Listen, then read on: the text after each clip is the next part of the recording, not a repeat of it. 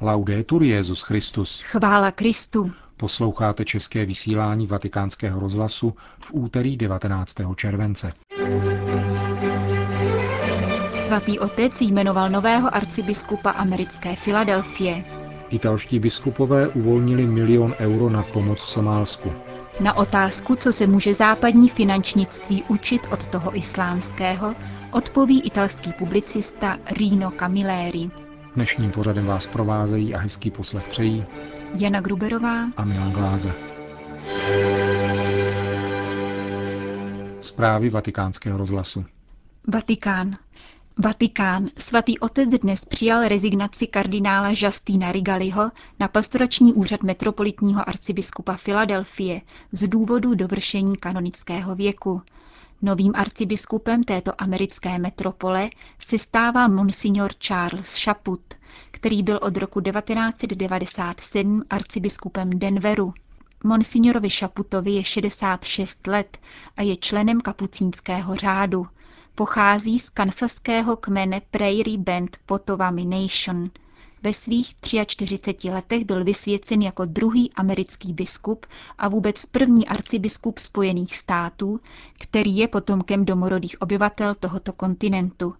V rámci americké biskupské konference působí ve výborech, které se zabývají problematikou odlišných kultur v rámci církve a právě původních obyvatel Ameriky. Řím. Italská biskupská konference vydala tiskové prohlášení, v němž informuje o uvolnění fondů pro Somálsko. Jedná se o milion euro, pocházející z příspěvků daňových poplatníků, kteří věnovali 8 promile zdanitelného příjmu na katolickou církev. Podle italských zákonů může církev takto nabité fondy využít na vlastní provoz či právě na charitativní účely v Itálii a v zemích třetího světa. Biskupové zároveň vyzvali věřící, aby podpořili trpící národy modlitbou a přispěli na sbírku organizovanou italskou charitou. Jak dnes informuje agentura Fides, každodenně Somálsko opouští více než tři tisíce lidí, kteří odcházejí do Keni a Etiopie.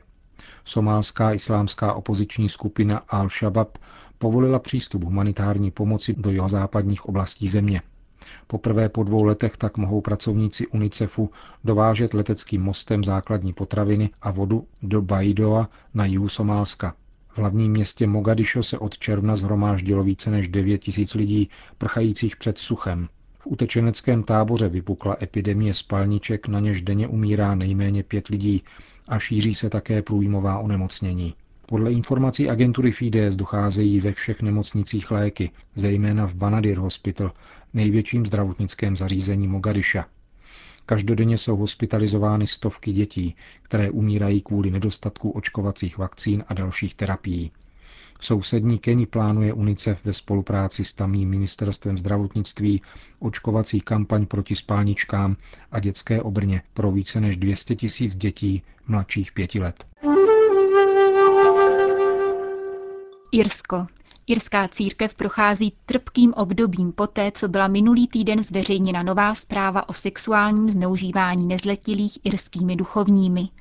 Dublinský arcibiskup Diarmuid Martin při nedělním ši svaté důrazně prohlásil, že ačkoliv irská církev je nyní bezpečnějším místem než kdykoliv předtím, ještě se nepoučila z chyb při nakládání s kauzami sexuálního zneužívání. Arcibiskup Martin vyzval věřící, aby nezapomínali na dobro, které vykonávají mnozí bezúhonní kněží a nepoddávali se frustraci či lhostejnosti.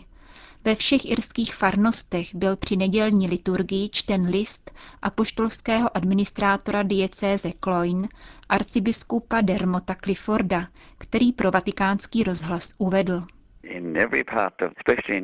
Ve všech částech Irska, zvláště v diecézi Cloyne, se budou konat kurzy řízené profesionály věnované problematice ochrany dětí. Každý, včetně biskupa, se bude muset v zákristii podepisovat před účastí na jakékoliv aktivitě. Všichni kněží budou podrobeni kontrole soudních orgánů, aby mohli být prohlášeni za vhodní k práci s nezletilými. Znamená to, že proti nim nebyly vzneseny obžaloby ani v předchozích místech pastoračního působení. Navázání vztahu s dětmi jsme pověřili lajka, jejím byl Meagar, sociální asistent. Zneužití lidé mu důvěřují, zatímco zcela ztratili důvěru v kněze. Velké důvěry požívá také Jan Eliot, který si první všiml závadného jednání v diecézi Cloyne, ale nebyl mu umožněn přístup k dokumentům. Podnikl tedy svůj vlastní výzkum, který byl pro diecézi Cloyne negativní. Toto je již čtvrtá zpráva o zneužívání v rámci irské církve. Vaše úsilí o obnovení důvěry ke kněžím a vaše postavení apoštolského administrátora v této diecézi jsou jistě velmi obtížné, nakolik je složité vymítit určitou kulturu klerikální soudržnosti, která ovládá irskou církev. Myslím, že většina diecézí aplikovala stanovené směrnice. Všichni biskupové hlásí případná podezření státním autoritám, tím jsem si absolutně jist. V Kloin a ve všech dalších diecézích existuje komise, která kontroluje každou farnost a dohlíží na to, aby v každé zákristii byla podpisová kniha. Kdokoliv se účastní jakékoliv církevní aktivity, musí být dobrozdání policejních orgánů, aby se tak zaručilo, že zde neexistují případná podezření ve vztahu k nezletilým. Znamená to, že dohled je velmi pozorný a přísný. Pokání, obnova, uzdravování jsou klíčová slova, ale stále jenom slova. Jak je irská církev uvede do praxe? Zde v Kašelu byl na začátku roku apoštolský vizitátor. Sloužili jsme mši ke smíření a obdobnou velmi dojemnou mši zorganizovali v Dublinu sami oběti. Takovýchto uzdravujících bohoslužeb bude ještě více, avšak je nutné je připravit opatrně a s citem. Pracujeme na programu obnovy v souznění s dopisem svatého Otce a připravujeme eucharistický kongres. Všechny tyto příležitosti z nás činí pokornou církev, která přijímá oběti zneužívání, pečuje o ně s láskou a pomáhá jim. Uh, Řekl vatikánskému rozhlasu irský arcibiskup Clifford. Konec zpráv.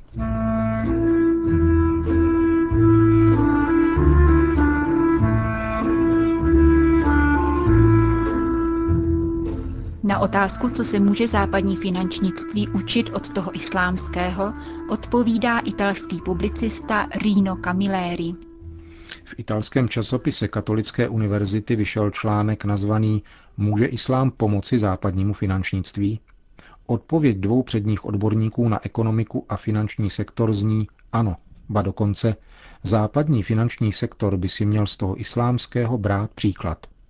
Namísto analýzy současné situace a budoucích perspektiv podávají autoři nejprve krátké dějiny islámského finančnictví. Stručně je lze zhrnout následovně. Islám zakazuje úrokovanou půjčku, což nemálo komplikuje muslimskou ekonomiku a vlastně znemožňuje vznik samotného pojmu banka. Celý kapitalismus, který je právě na půjčce a úroku založen, byl opakovaně postižen fatvou, čili kladbou, a ti šejkové, kteří chtěli obchodovat se západem, museli tak říkajíc držet peníze a Korán v oddělených kapsách. Pro ostatní však platí šaria, podle níž každá ekonomická aktivita má povinnost almužny, což je jeden z pilířů islámu. Institucionalizovaná půjčka se může týkat na nejvýš financování pouti do Meky, což je další z pěti pilířů islámu. V roce 1963 však jeden egyptian, který studoval ekonomii v Německu, zahájil jeden nesmělý experiment. Jmenoval se Al-Najjar a v Německu se natchnul takzvanou sociální ekonomií, založenou na křesťanských principech, která byla kdysi ovlivněna encyklikou Rerum Novarum Lva 13.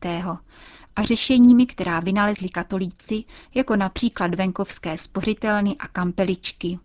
Al-Najjar založil venkovskou spořitelnu, na jejíž činnost dohlížela komise, která bděla nad tím, zda je všechno halal. To znamená, že to odpovídá normám Koránu. Tedy žádné investice do zbraní, hazardních her, alkoholu, tabáku, pornografie, v širokém pojetí, tedy i včetně ukazování spoře oděných žen a vyhýbání se lichvě, půjčce na úrok, pomocí účastnických smluv a různých forem nájmu. Na tuto banku, přestože měla tak silný dozor, bylo však v muslimském světě pohlíženo s podezřením a po pěti letech ji Násir uzavřel.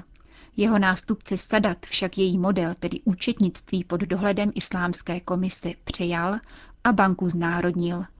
Velká naftová krize v letech 1973 až 4, která čtyřnásobně zvedla ceny ropy, způsobila, že arabské země byly zaplaveny penězi, takže byly nuceny zařídit si finanční instituce většího formátu. Ale vždycky byly halal, tedy podle islámských norem. Dozorčí komise byla dokonce doplněna odborníky na islámské právo. Jako houby po dešti pak povstávaly islámské banky, takže bylo v roce 1977 nutné vytvořit International Association of Islamic Banks, jejímž sekretářem byl až do roku 1991 právě Al-Najjar. Katastrofa z 11. září v New Yorku vedla opět k náhlému přílivu dolarů, což povzneslo do výšin finanční disponibilitu zemí vyvážejících ropu. Zrodily se tak podle příslušných islámských norem první emise obligací, nazvaných sukuk, které byly vydávány v neislámských anglosaských zemích. Z nich se zrodila Islamic Bank of Britain. Teprve nyní Západ vycítil, že byla rozšířena nabídka a poptávka produktů stravitelných pro 1,5 miliardu muslimů. Dnes tzv. islámský finanční sektor zahrnuje 400 institucí ve více než 70 zemích o rozsahu 2 trilionů dolarů a 15% ročním nárůstem. Odhaduje se, že opravdový boom nastane v příštích pěti letech a obsáhne 8% světové ekonomiky. Vraťme se však k původní otázce, proč by se měl Západ učit od islámu. V bankovních institucích islámského práva je totiž zakázána spekulace, insider trading, trh s cenými papíry a umělé navyšování peněz v oběhu, tedy ona rakovina, která způsobuje nynější problémy. Čisté neboli halal peníze jsou prostředkem a nikoli cílem. Emise sukuk jsou spojeny s reálnými investicemi, například ve stavebnictví, a nemohou ani oklikou skončit v nemorálních aktivitách. V islámském světě chybí individualistická mentalita a všichni se cítí být jedním celkem a proto egoismus, jenž je kořenem západních neduhů, je zkrátka nemyslitelný. Systém, který je z morálního hlediska pod přísným dozorem, má plnou důvěru a právě to chybí tomu západnímu. Krize důvěry způsobuje, že na západě stagnuje likvidita, kterou by bylo třeba uvést do pohybu, Tolik tedy článek ve zmíněném časopise Italské katolické univerzity. Zde však začíná hořká reflexe. Je totiž paradoxní, že by se Západ měl od islámu naučit část toho, co sám vynalezl a čeho se zřekl, když odtrhnul náboženství od veřejného a sociálního sektoru. Byli to františkánští teologové 12. a 13. století, kteří rozuzlili teologický problém úroku a tak umožnili vznik kapitalismu v katolické Itálii.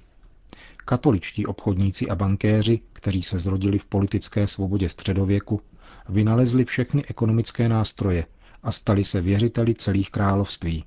Byli to katolíci, kteří zavedli rozpočtovou praxi a financovali katedrály, hospice a školy.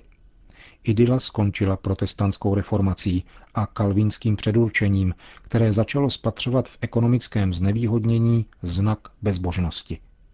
Byla zavedena jiná a nelítosná ekonomická etika.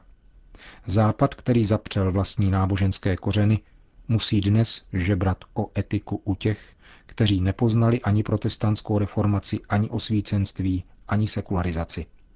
Kdo ví, možná, že právě v tom je ruka boží. Dost možná, že ten, kdo odmítne Kristovo lehké jeho, které netíží, bude muset nést břemeno docela jiné.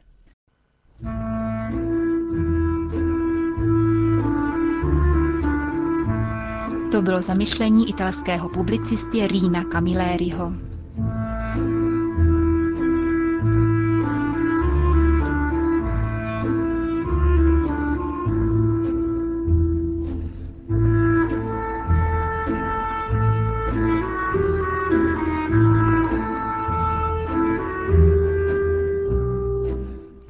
Končíme české vysílání vatikánského rozhlasu. Chvála Kristu. Laudetur Jezus Christus.